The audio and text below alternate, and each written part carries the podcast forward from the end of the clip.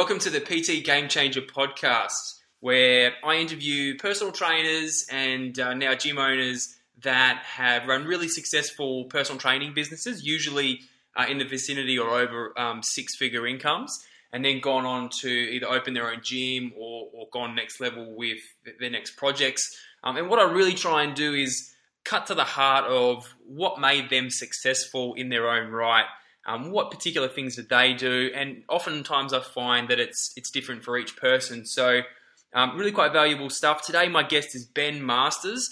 Ben was one of my first mentors, um, not, not from a, a, technical ability point of view, or I didn't learn any training stuff from him, but he really taught me some some social skills and some um, ability to overcome barriers in my my mental state and my uh, my psychology that allowed me to go from being you know a pretty a pretty knowledgeable but just okay earning trainer to to really kick an ass and you know having weeks where um, I was making sort of two and a half thousand bucks. So listen up, he has some absolute gold and he has some really practical things that are going to make a difference to your business right this week. Enjoy.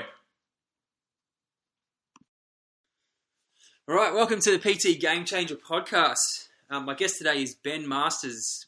Ben and I have known each other for quite a while now. We've been uh, we've come to be very good mates after a uh, an interesting start at the, the club we worked at, if you could say the least. Um, ben is um, just to be transparent. Ben is is one of my business partners in the gym that we're opening. Um, so I am very biased in thinking that he knows a lot and that his knowledge is very valuable because uh, our our future depends on it. But um, he uh, he's a guy that is a little bit a bit bit a bit unorthodox in the way that uh, he ran his business, and the, I suppose the um, the way that he lived his life while he was PTing, which we can get into maybe a bit later. Um, I'll get him to, to give you a bit of background. Um, he's he's worked in Australia. He's worked internationally. Uh, he's he's currently um, coaching a, a, sporting team as well. So I'll let him just unfold how he got started and um, and what's brought him up to this point. And there's some real angles that we're going to take on today that hopefully um, allow you to set your own business up in the way that that really suits you best while still making money. So, Ben, welcome. Thanks, mate. No worries. Uh, so, yeah, mate, why don't you just just launch into however you want to explain it? You know, what where'd you start and, and what took you overseas and what's brought you to this point now? In yeah, however you see it. Yeah, cool. Um, okay, mate. We'll, we'll, go back to the start. What got me started? Uh, probably just my love of sport, really. Uh, initially, um, and then I think uh, natural talent got me so far, and then everyone else started doing the gym and uh, become bigger and stronger. And I was a, I was a little bit late on that, but then once I started getting into the gym, I, I loved it. And then uh, I guess I thought, well, fucking, I was training my mates and all the other league boys anyway, so I thought, why not do this for a job? you know, if I can do this in my spare time, I thought, might as well do it and get paid. Hey, what you do like doing anyway. So uh, that sort of got me into it. Um, and then from there, basically, yeah, well, obviously we met down in Floreat, so I moved to Perth got away from my old friends who are from a country town. Doesn't really have much of a, a appeal personal training in a small country town.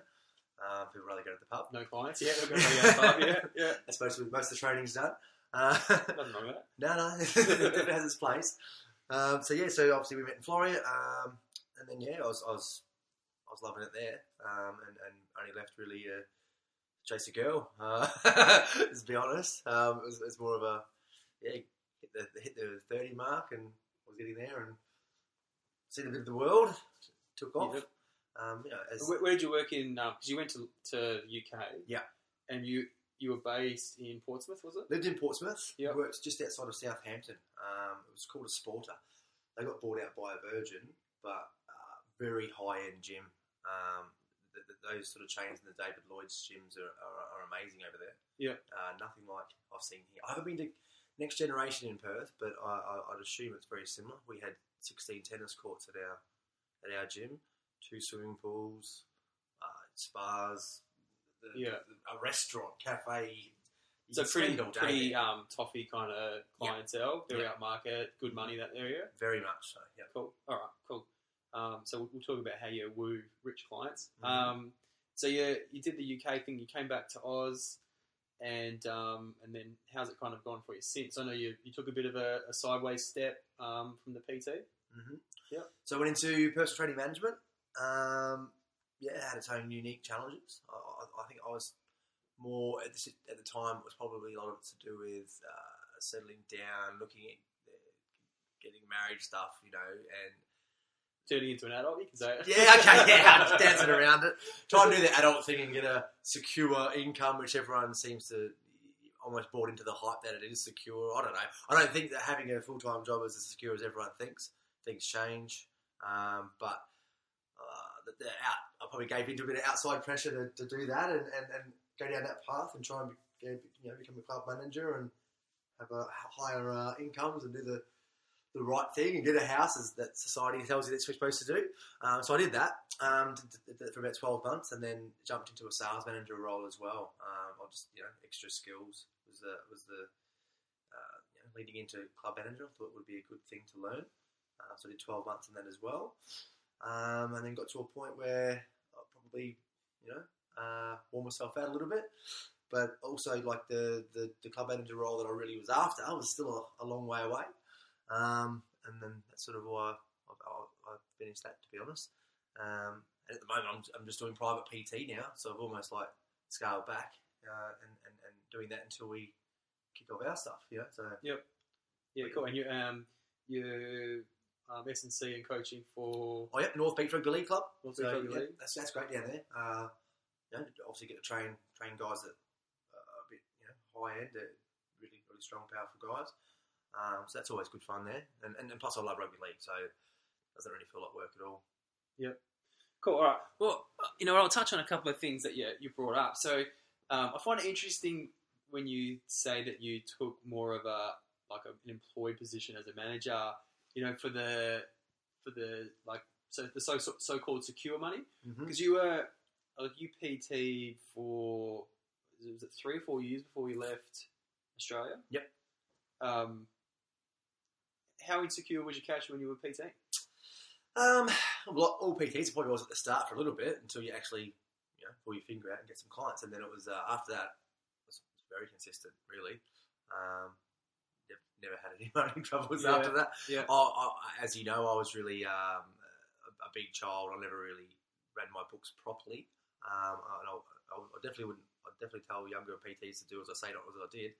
Um, Yeah. but uh, yeah, had great income. Um, and I ran- a few group sessions as well. So my group sessions alone would have paid my rent and my bills and stuff, and all my personal training money was just was just play money for me. I didn't really have any. Uh, Yep. I just yeah, just did what I want with it really. Yeah, cool. Yeah, I I mean, I, I'm, I'm the same. I'm, I'm a bit. Um, it's funny because we've been around for a while, and you watch the industry. Um, we've kind of watched it unfold in a big way, and you know, there's there's a lot of guys coming out of um, Cert Four courses, and there's um, you hear it all the time. You know, PT start and then say that the money's not consistent, or it's not, you know, it's not enough, or people cancel and stuff like that. But but you know, I mean, in the first six months to twelve months, I suppose, when you're feeling it out, that's that's possibly true. But I don't, I didn't experience that myself after that period of time. Like, you know, I think most of the guys that we know that that were running solid businesses, I never had any problems with consistency. I didn't really have bad weeks. You know, you you definitely plan for Christmas and stuff like that. But um, do you feel like it really is that inse- uh, insecure, or people just just doing it wrong and they fucking it up? Um, to, to put it nicely, I, I think fucking it up. Uh, I really do. I, one of the big things that we were always, you know, we, we always tell everyone that we know, you, you have to have a cancellation policy in place. Otherwise, people will take the piss uh, once they get away with it a few times. And, and some people are just too lenient. They're like, yeah, no worries, mate. They cancel 20 minutes before a session and, let them off. I mean, you, you, it's a two way street, you know. Like I used to say to people that if I cancel on you late without a legit reason, you know, like, and I mean legit reason, uh, I'll, I'll give them a free session. So therefore, I never never did it either. Yeah. I didn't want to do it, give out free Yeah, time once you're busy. So um, and then they respect you for that, so they don't have any problem problem paying it. Um, and, and just doing all the little things right as well. You know, I, I find that if they're enjoying their sessions too, they'll, they'll want to come as well. Yeah, because I mean, um, I, I could be wrong, but I I got the impression, and I used to watch your sessions a lot because um, because the your clients always seem to be kind of hanging hanging on you a bit, like they were they'd stare at you a little bit, like they we were waiting for the next thing you were going to say, and and no, legitimately, um, and it, you know, um, I- suppose, do you think it was the fact that you laid in a law at the start, or was it more something you were doing in your sessions that was getting people coming back? Because because we were talking about this before, like I remember, um, like Ben Ben played rugby league um, during the winter, and then played um, touch and other sports in summer, and he would literally go when the season changed. He would go to his clients, "Well, I'm playing footy on these nights, so everyone's got to move," and they all did. And then you know summer had come, and he's like, "Well, I'm playing touch on these nights. You've all got to move," and they all did. You know, so do you, what do you think? How do you think you kept them on a string so easily and, and, and got them to just just change? You know, like because I, I didn't feel like I was able to do that um, with my clients as easily. It's a good question, actually. Um, I, I uh, geez, how do I? I probably think a lot of it is just that relationship, you know. So it's uh, it's probably got a lot to do with, um, yeah. The, the, I think the guys appreciate that I played sport and they knew that I loved it, so they could see that I, uh, you know, got excited about it. And then, um, so when, I, when, when my seasons did change, like I literally, I guess it wasn't too hard as well because I used to do. I'd always have two nights off for sport a week. So it really was a, a matter of just getting the guys instead of doing it Tuesday, Thursday, it had to be Monday, Wednesday. So probably lucky in that regard, but I just think they just, since they probably just didn't enjoy their workouts a lot. They were just like they didn't want to. You know, I'll retract that last little bit. A lot of it too is if people really want to do it, they will make the time.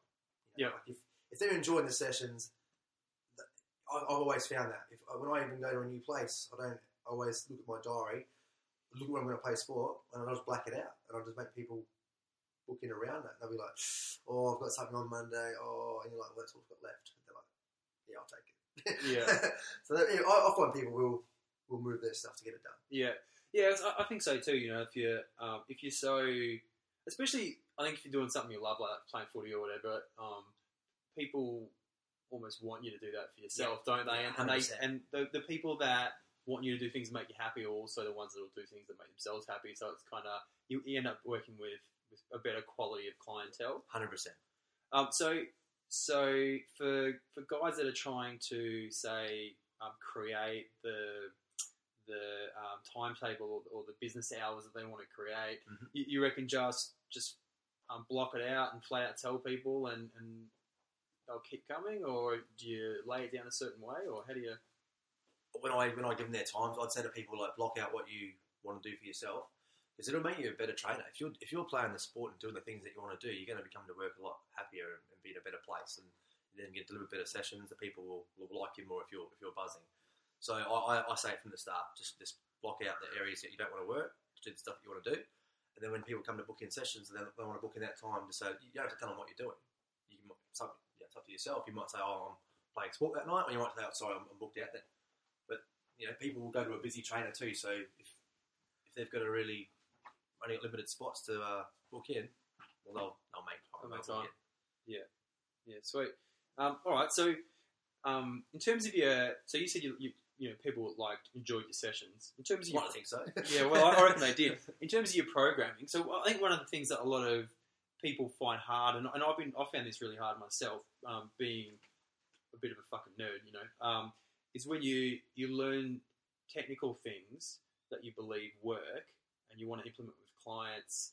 Where do you find the, the middle ground between I know this is possibly the, the best way to do it to achieve the goal versus um, you know sometimes the best way to achieve it is is you know ten sets of ten on bench press and chin ups and, and it's just going to be boring for that client. How do you get find the marriage between the two so that they're still getting their results, but they also feel like they want to keep coming back? Yeah, it's, that's a good one. I always find that a, a bit of a juggling act. You do, you do uh, always find you have to give the clients uh, a lot of what they need and a bit of what they want. If you've got a client who absolutely loves sit ups, and I will never give out sit ups to a person who doesn't love sit ups, Yeah, um, I might give them their last little five minutes and get them to do a little core routine, and, and, they'll leave buzzing because they'll think that that's that's what they like doing. You know, Yeah. they feel like they're going to get a little mad six pack out of it. But um, I also really tell people at the start of the of, of you know when you sit down and you do your initial consultation and you've already seen them move a bit and you tell them um, well these, these are your goals this is how we're going to get there and this is why it's important that we do as well so even when they're doing the stuff that they don't like it might, it might be like five sets of squats but uh, at least they'll know the benefit and, and, and why we're doing them. Yep. And then yeah, still give that little buzz factor that they like doing it at the end, wherever that may be. Yep. Yeah, cool. Yeah, that's, that's definitely something I found hard. Like, I, you know, you'd, you'd learn stuff and and um, like technical things, and it's like, well, that's that's probably the best way to achieve that particular result. But um, well, I guess it's, it comes down to what your what your clients want. You know, like Yeah. Um, what so? 'cause I mean, there'd be a percentage of the market that is um, you know completely mind driven. Will eat you know broken glass and cornflakes if it means they're going to get the results they want um, and will just do the same same thing repetitively, or they'll they'll follow the the, the um, program to the letter. But what, what percentage of people you reckon that is? Honestly, in my experience, not not much. Not much? Yeah. uh, I'd find most people at the start of their uh, session is complaining about how they've uh, not eaten what they're supposed to be eating and Yeah. giving them the big guilty uh, speech and Yeah, yeah, yeah. Because I think one of the things I, I see a lot these days is because it is such a a huge um, S like S and C influence that's come into the training world, which I think is great from a technical standpoint. Um, the the clients that it represents and, and the the um, the intensity of their goals is kind of a bit different. You know, like if you're working with someone that's a reasonable level athlete, reasonable to high, um, and winning is the most important thing to them. It's, it's pretty easy to give them something that they'll follow to the letter, right? Definitely. They'll just do what you say. yeah, and they're so driven there. Yeah.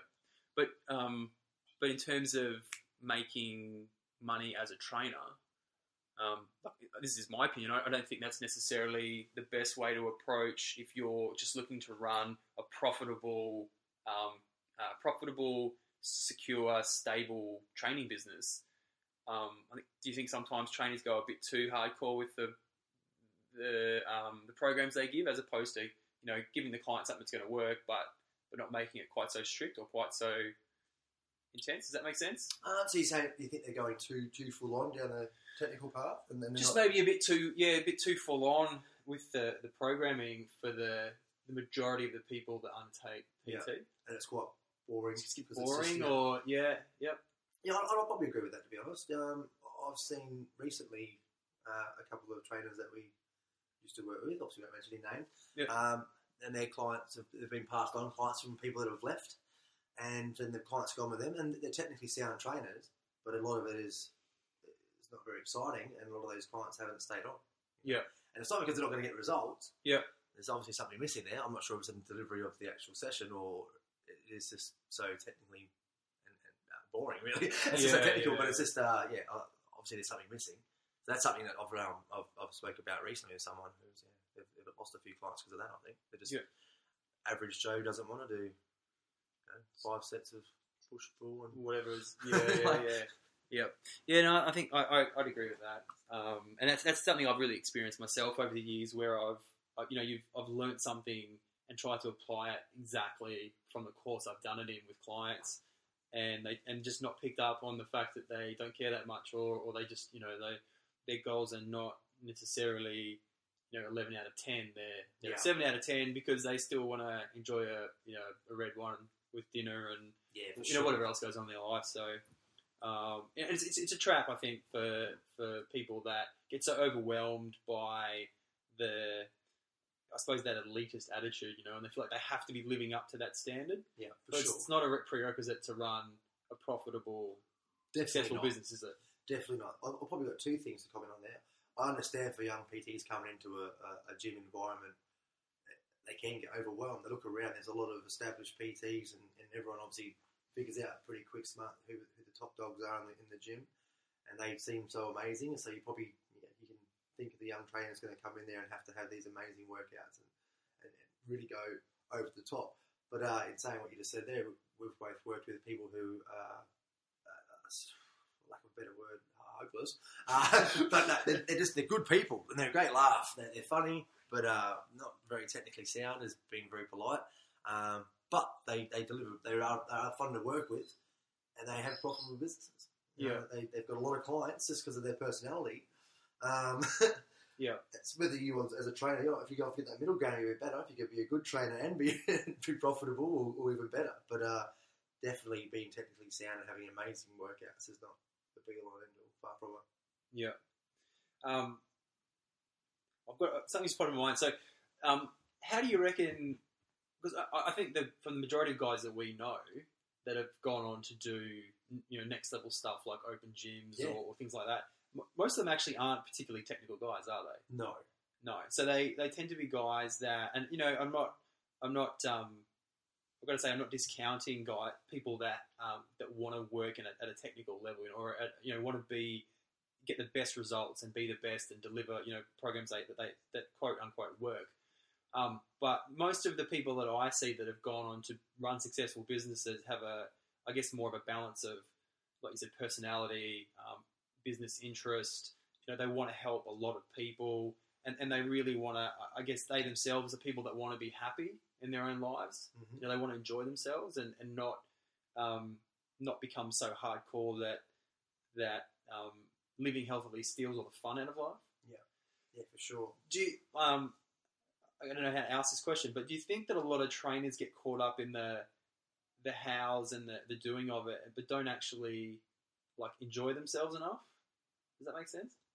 Well, yeah, I- I- hundred percent. I mean, that also comes back to what we talked about before, like um, the the whole setup. Sometimes if they don't black out their diary, they, they, they they're taking clients whenever they can, and all of a sudden it's all all work and no play because you're always at the gym, even if they're not back to back sessions. They don't have their weeks planned out, and that's sort of probably where it starts. Yeah. and, and then obviously the less fun you're having outside of work, well then less fun you have at work as well. Yeah, yeah, for sure. And I reckon, I mean, uh, in fact, it's something you've taught me. Ben was one of my first kind of, uh, I I guess, mentors in a way.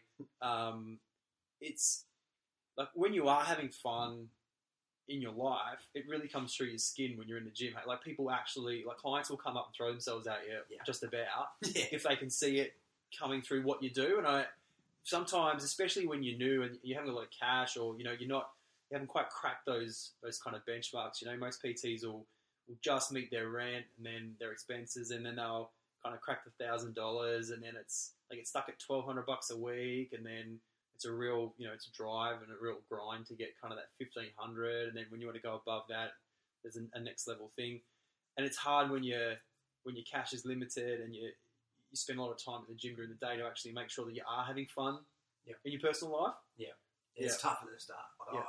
I, I've seen a lot of people, you know, you tell them, guys, yeah, just have a relax, have a bit of fun. And they'll look at you like, how can I? How can, yeah, I've got to get another three sessions to cover rent, you know, and, and, I, and I get that, you know, and it's like, but uh, you, you definitely get it back.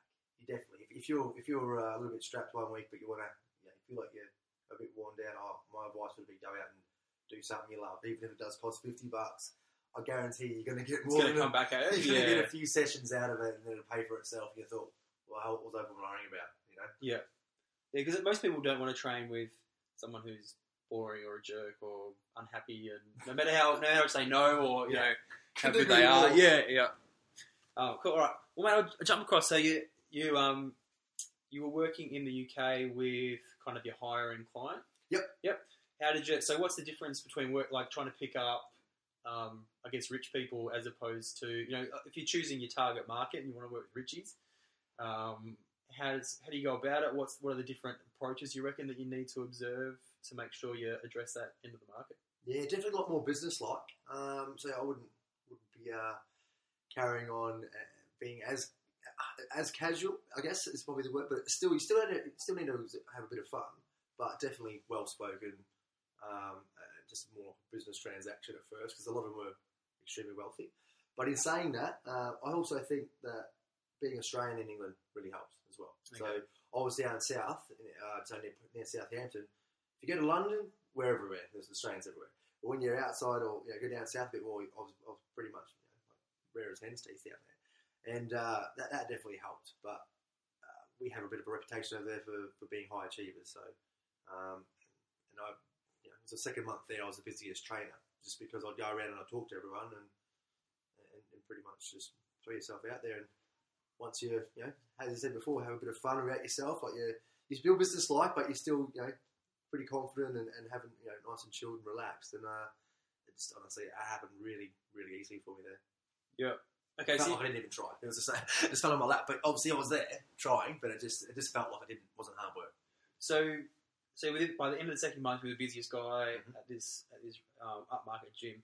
So, do you did you use like a um, did you have a particular process or a or a system that you used or To how- clients. well yeah so I mean it's it's one thing like so we're saying you know make sure that you you also have, have like be happy have fun do things that you love doing Mhm. um, that's which is good but so then when you turn that into words like so you first meet someone um, and you are approaching because did, did you were you giving clients here or you have to get them I had to get them all Had myself. get 'em? Okay. So what, what kind of language are you using? Um, what what techniques are you using to pick them up? Are you just hanging around and people are coming at you, or what? No, no, I was um, I making sure I was always training there. So um, when you new, you train every day, be seen in the gym. That's definitely the first one. Um, I, at the start, even just the layering thing, I didn't come on too full on. You know, I'm, I'm not that sort of guy to be in your face. I know trainers who um, will ask 50 people a day, you know, about, about their training and, and give out free sessions, and they get a lot of no's, but they definitely get a lot of yeses, and they do build their businesses quickly. Yeah. Um, I find that I'll pick less, and and then I'll probably I'll probably layer. I'd say at the start, I'll just go around and say good day to people, and the the the, a, the best question I always use is just how's the training going, because that will start a conversation, and Yeah. from there you can pretty much find out all you want to need to know in the next couple of questions. They'll oh it's okay. Body language, go, oh, just okay, okay, and then it'll go. It'll be like, oh, I'm not getting the results I want. Insert, oh, yeah, catch little for catchphrase there. Oh, really? What, what sort of goals are you after? And then you're away. You know, free session, where you go. You know, it's um. But from that, that that first conversation, how's the training going? You know, like even if you just see them two days later, ask them again. Just keep touching base, and, and by the end of that first week, you know, I I already had people start to come up to me then, um, just because they'd see me training people too. Then you flow on the other stuff I talked about before. Is you're doing good sessions and people are enjoying themselves. Well, then it's just just rating rating sessions. You know, Yeah, yeah. but Yeah. definitely that first. I I think you can get so much. That, that would be my my thing is, is say good day to people, and start to get the trainings going. And you can take it from there. How comfortable you feel at the time, whether you want to pursue that conversation all the way to a session, or leave it to tomorrow. But it depends how good you good you are at that conversation. I think. Okay. And and so like I might lead us into like your time as a, a PT manager. Um, so just with chats when you when you feel like it. But for so so you'd agree, having been a, tra- a training manager, but also working in gyms for like close to ten years, um, most of the time trainers don't like asking people for sessions or asking people for money, right? Definitely. What, what, what percentage do you reckon? is Probably. Oh, I'd say thirty percent would ask people on the floor, and thirty percent wouldn't. Yep. Okay. So we'll say seventy percent of people are too uncomfortable to, to bring it up. Yep. Yep. All right. Um, what are your what are your go to tips to get people more comfortable to make the whole process more easy? Hmm. Good question, Ryan. Drink red wine before their sessions? No. Yeah. No. Just honestly, I think just uh, becoming more comfortable with themselves, even in just every sort of social interaction. I, I'd say to them like, "Do you really want to be a personal trainer?" And if they, if they really do want to be a personal trainer, well, you're going to have to get better at talking to people. Okay, so whether that's be go out with your friends more on the weekends, you know, just dare yourself to go talk to a random person. You know, like get out of your comfort zone. Like, you know, what's that saying? Your life starts at the end of your comfort zone. Yeah. So you're going to have to get out of it. There's no way you can't go through um, and become a profitable personal trainer without some level of uh, being able to ask people for sessions.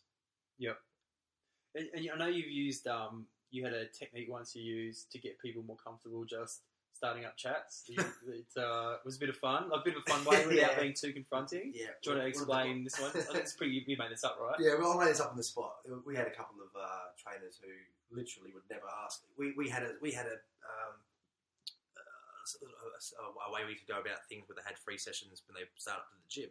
So our trainers would actually give out some sessions that were supplied for them, and at the end they had to ask them for uh, if they wanted to continue training. And we had several people that wouldn't even ask, even after the sessions that we've arranged for them. So uh, obviously, if you don't ask, you don't get. Um, so I, I racked my brain trying to think of a way how to get them a bit more uh, used to asking people questions, and we made a little list with some points. So we went around around the shopping centre. I had a little point system like that to ask someone for the time. That was the easy one, get a bit of confidence up. Then I had to ask the other person, right, uh, where was the, the liquor store? But they had to ask right in front of the liquor store, so they felt a little bit silly. um, and then, you know, as they got a bit bit tougher, we, we could throw some harder ones out there, uh, like can you scratch my back, um, itchy, things like that, just to get them out of their shell. And um, and it really highlighted who was good at it and, who, and who wasn't. And and the, some of the people who really struggled. Like one girl couldn't even ask them what the time was because she felt silly because it was a Fake it question. was a fake question. Yeah. And I mean, the, the, the harsh reality is that she's not a personal trainer anymore. You know what I mean? Like, Yeah, that's it. Yep. yeah, Yep. as, as harsh as that is, that's that's that's the, that's the truth, guys. If you can't ask someone what the time is, you're not going to be able to ask someone on the session. But, Yeah. but it was actually it was a fun little, little That's game. yeah. One of the ones I remember was um, you had to ask for the time while wearing a watch, yeah. so they could see you actually had your watch on and, and ask someone for the time. Um, and I, I, I'm a massive believer in this because this is something that really changed. Um, I, I guess changed the the level that my business operated on, going from kind of being a trainer in a, a good level in a gym to to escalating to um, lecturing and, and other opportunities that I got was um, was like you said, making yourself uncomfortable because. In, like in my experience, and we've both done some pretty heavy sales stuff, right? Like Mhm. you became a sales manager, um, you know, a couple hundred um, sales a month sort of stuff, managing a team of five guys, um, and I've and I've done some sales in houses and stuff and things like that. And there, there really comes down to two two methods. Like you can either ask everyone, and then get some yeses and some nos, and a lot of nos come out of that, Mhm. um, or you can get better at, at, at just asking in the first place and pick your, your client or your, your, your target a little bit more carefully. Yeah. Yeah, But sure. you basically, for lack of a better word, you're basically fucked if you can't if you can't um, take your, your fears or or those challenges and put stepping stones in place to be able to to get past them. Yeah. So, like you said, if you can't if you can't ask someone for the time or 50 people at you know a major shopping center for the time uh, in a day, then you haven't. That's, that's such a low level of, of fear to to have. If you can't face that, then how are you going to ask someone for you know potentially two, three hundred bucks a, a week, or how are you going to ask a, um, a, a future employer? Like someone might be offering a job in an area that you're you're not comfortable with, but you're probably talented enough to do, and you just won't ask because you're afraid of getting the no. Yeah. Like you, you really do need to do the a bunch of no's to realize that Sure. it's just not a big fucking deal, is it? Like Yeah. it doesn't matter. exactly It right. doesn't matter. Um, so so um, putting those stepping stones in place um, from I'm too scared to now ask anyone. Yeah. And um, you really find out that that all the things that you're afraid of, like they they're not really true, are they? No, they happen.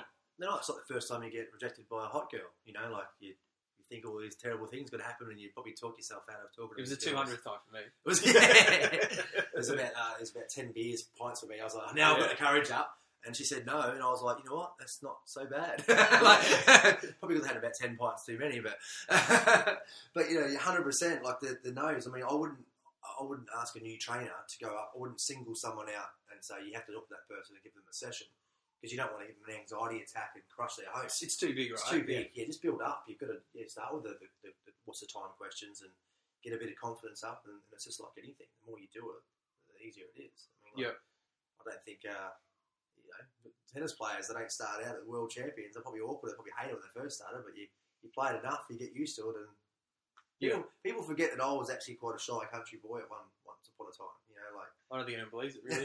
no one, no one believes it. They're like, geez, you can't shut up, mate. You know, like, you talk to anyone. But you know, I, I same thing. I did the, the steps in place, and Yeah. and then after a while, it's just second nature. Yeah, um, I think too, we've seen um, like some of the, the, I guess, the biggest influences in our professional lives. Like, there's no, there's no real difference in their their abilities from a, um, I guess, from a sales point or from a technical point of view. But they just like the guys that we know that have done that are doing it have done really well. They just have made the decision to do it and gone and done it. Yes. And, and they don't give a fuck what anyone else thinks about what they're going to do. They just, this is what I'm doing.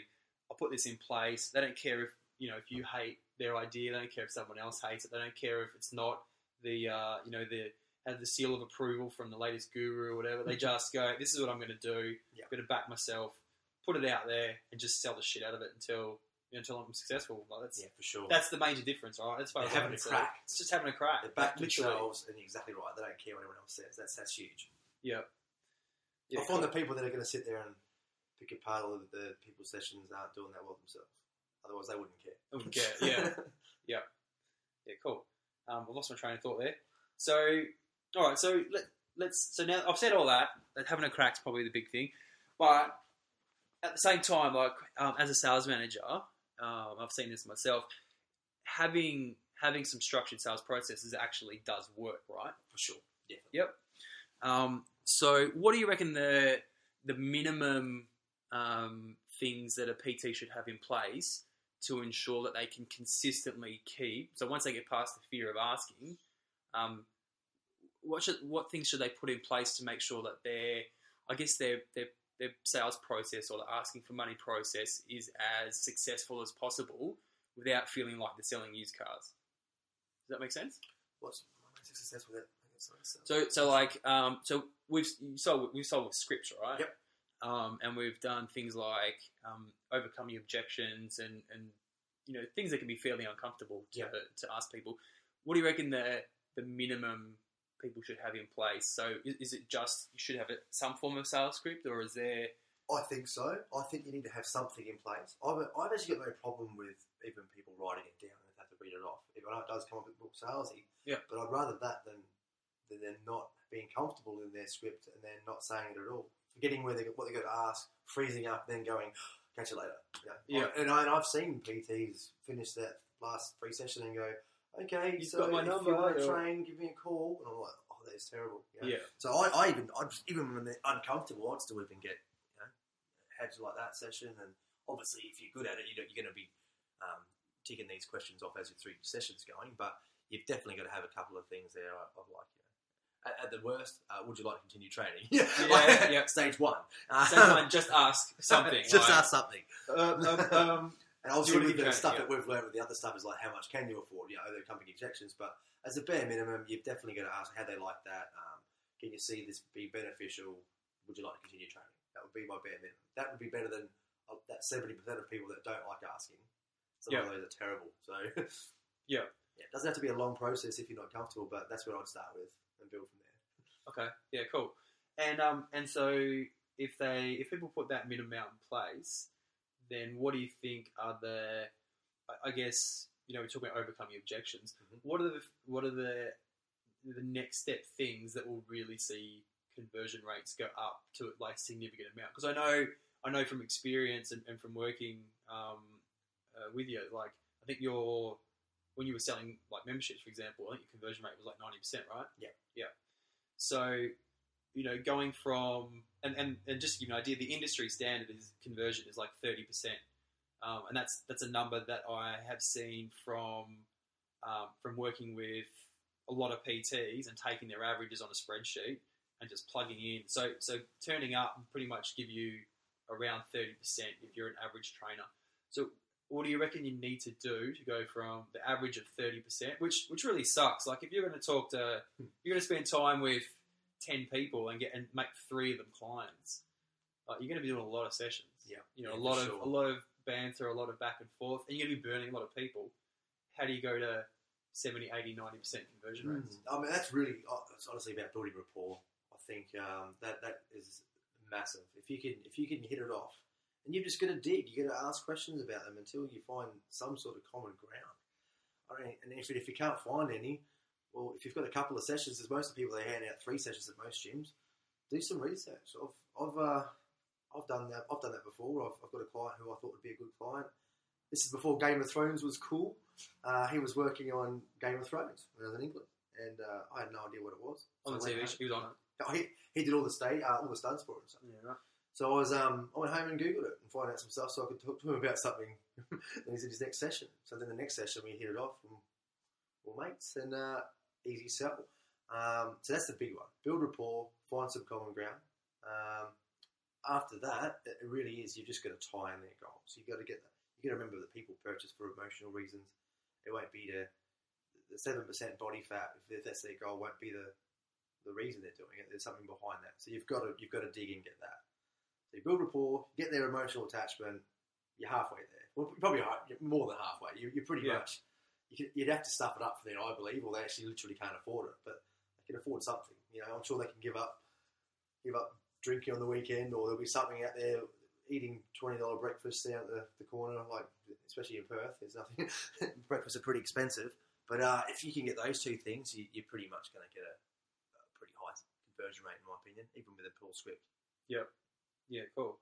Okay, so build rapport, um, hit the emotional buttons. Have you got you got any um, tips on kind of how to how to dig into that point where it's like you tip them over. Like you, um, so when you talk about making, because this is something I guess I really struggled with was, and I'm not, I haven't always been a really empathetic guy. Like I've been a pretty serious kind of straight up and down guy for a long time, um, and I've, I've come around over the last few years. But um, it can be hard when because you know you, you hear things as you're going along uh, along your PT journey, and I remember people saying to me, you know, build rapport, and to me it was like, well, well, I'm, I'm going to ask them about their fuck, what they want to learn, what they want to do. You know, I'm asking about their training needs, like how much weight do you want to lose. Like, if they want friends, they can, you know, go join a, a book club or something. Like, I'm not, not even your mate. Um, if you're not, if you're not a natural kind of rapport building person, and you don't find conversation easy, what have you got any anything that you find that is teachable with the guys you've worked with? It's a good question. I'm putting you on the spot Uh, here because yes, a little bit. because it's it's um it's all it's all well and good, and some people do it. You know, the people who do it naturally tend to already have a lot of clients. Yeah. Um. So Yeah, so how do you how do you how do you bridge that gap for people that maybe aren't as as naturally sociable or haven't learnt it yet? How do you? Okay. Um, uh, that's a good question. It's probably, to be honest, you're probably better to answer that one. Being that that was probably your background back in the day was the, uh, the if they friends. Whereas I, um, since I, it does come naturally to me. I mean, I, I, I just talk a lot anyway. So um, if you're probably not a big talker, I still think you need to find some common ground. I don't think they're going to give you the emotional attachment until you've you've bonded a little bit. You know? Yep. So um, if you, you're just going to have to talk about them and, and ask a lot of questions about them. If you're not if you're not going to ramble and, and try and bond with them, it's just going to be, what do you do out? of, What do you do for fun? That's always a good question. And, Yep. and whether they if they say nothing, you're like, oh really nothing? Don't let don't let them get off the hook that easy. It's got to be something. Whether it's chess or making paper planes, you know, and have a conversation. Talk about that. yourself here now. Yeah. Just see the one I made last night. you know? Three fifty feet. but you've, you've really got to. They won't. They won't give it to you otherwise. You've got to get something out of them. They, they've got to like. They've got to at least um, believe that you are interested in them. I think to begin, they're going to start unloading all the stuff. You know. Yep. It's very rare they're going to go, "Hey, how's your day?" Oh my god, my husband hates me. Yeah, so that's not going to happen. You Yeah, yeah. that's about yeah, Three half. sessions in. Yeah. yeah. a couple more questions later, but yeah, for sure. Uh, you've just got to ask about them. Yeah. Okay, cool. Oh, That's, that's really good stuff. Um, all right, so we talked a bit about about um, the sales side of things. What uh, uh, and and also um, overcoming that fear of asking. What um, what are maybe the other mistakes you regularly see? Um, maybe not. Let, let's skip the, the new guys that are, that are just starting out for this one because I, I reckon um, I, I really get excited by seeing um, trainers, for example, that are in that range of maybe they're they're, they're earning kind of eight to twelve hundred bucks a week. They're inconsistent, but they're really passionate about the industry. They spend a lot of time learning, they really want it to help people out. Mhm. What what mistakes do you reckon people are making that stop them going from you know that kind of inconsistent but but okay range up to you know the the, the holy grail, which is more you know two thousand dollars or more a week. What are the things that are stopping them from going that next step up? You reckon? It's a good question. Um, big one's probably complacency. I think they they don't they don't. Well, talking about earlier about having um, cancellation policies and things in place like that, uh, and and just keeping a proper accurate account on how many sessions they actually are doing. I think a lot of people go, oh, I've got enough now. I'm, I'm doing okay. Um, they don't realise that they might have four cancellations a week, um, and they're not really sure of what they're, they're just roughly they think, oh, we're in the 15 to 23. They don't really know. Uh, that's probably a big one, I think. Uh, I think when you get serious and start counting your sessions properly and managing them, you, we can set more accurate and, and tangible goals. Yep. And then you just got to set out a little a plan to get it. How many has the conversion rate, and who can talk to, and, and really just nut it out. Yeah. And until they do that, they're always going to be in that middle ground, and it's not going to Yeah, for sure. improve. Yeah, yeah, that's that's definitely that was one of the. Um, I, I guess we, we had a we had a, a, a mentor used to say the numbers never lie. Um, if you uh, if you and, and it's, it's, I think I think most trainers do it. You know, you you get to the end of the week and you usually go on what your best week is or what, what the Yeah. most clients you, or sessions you could potentially have that week. I think very few people add it up and go, this is um, this is how much I actually earned and then compared it to what your goal is. You know, if you and, and this it's a really important thing. If you haven't worked out what your goal financially is for the for the year and for the week. You know, if you haven't broken it down, reverse engineer it, you really don't know what you need, Mhm. and therefore you don't know how much work you need to do um, to get it done Hundred in that particular week, do you? Hundred Yeah. Okay, so so being really clear on where you are and what you're actually doing. Um, so that's one. What else? You got any other any other gems? Like you've seen a lot of guys come through, and I know you built you're pretty um, built one of the probably the strongest teams from not only a um, from a sessions point of view, but I know like good cohesion between the group. Is there anything else you think that? Well, it's confidence too, I guess. I mean, like confidence is, uh, geez, if you could bottle it, it'd be the most expensive thing out there, wouldn't it? I mean, like, and, and people can get confidence from many different things. Like, I can think of some trainers who have gone away and done a course, and they've come back. They probably haven't really changed their sessions that much, but they now believe that they're better trainers, and they've come back and then they've gone from that 18 to 30 session mark all of a sudden, just because they're, they're a little bit of an extra spark and a bit of, you know, bit of a swagger on. Um, sometimes it all just falls into place. See, I know other guys who have just they've, they've hit that 15, 16, they've been grafting it, grafting it, and all of a sudden all the referrals or all of a sudden something clicks in place. And, and always find if you can get to the 20 mark, I, I believe if you can crack your 20 sessions, your clients start to work for you. Yeah, I think- 10 to 20 is a lot harder than 20 to 30, in my opinion. It's, uh, it's already things that are starting to flow, and, and it's just a, yeah, you just got to get a little bit of confidence and, and, and what we talked about earlier, making it, setting your goals and stuff. But uh, once, you, once you're doing, once you're in the gym, you're doing at least 20 sessions, people are going to see more of you. You look at people, but whether, or for all new trainers out there, if you think people are watching you, that's because they are. People look at the trainers. People will always know who the trainers are in the, in the gym, and they'll be start seeing what you're doing. Yeah, yeah, cool. Um, all right, so and, and now obviously we've mentioned that we're in the process of um, of opening up a, a gym facility. Um, hope as soon as we get a, a place to stick all the stuff. Mhm. Um, what?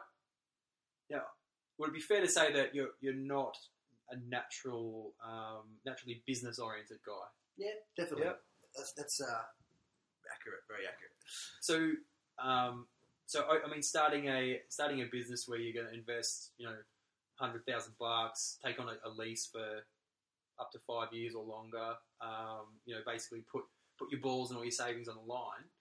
Um, is there anything that's have, had to shift in you to make that decision and commit to it? Have you found it um, easy to just have a punt?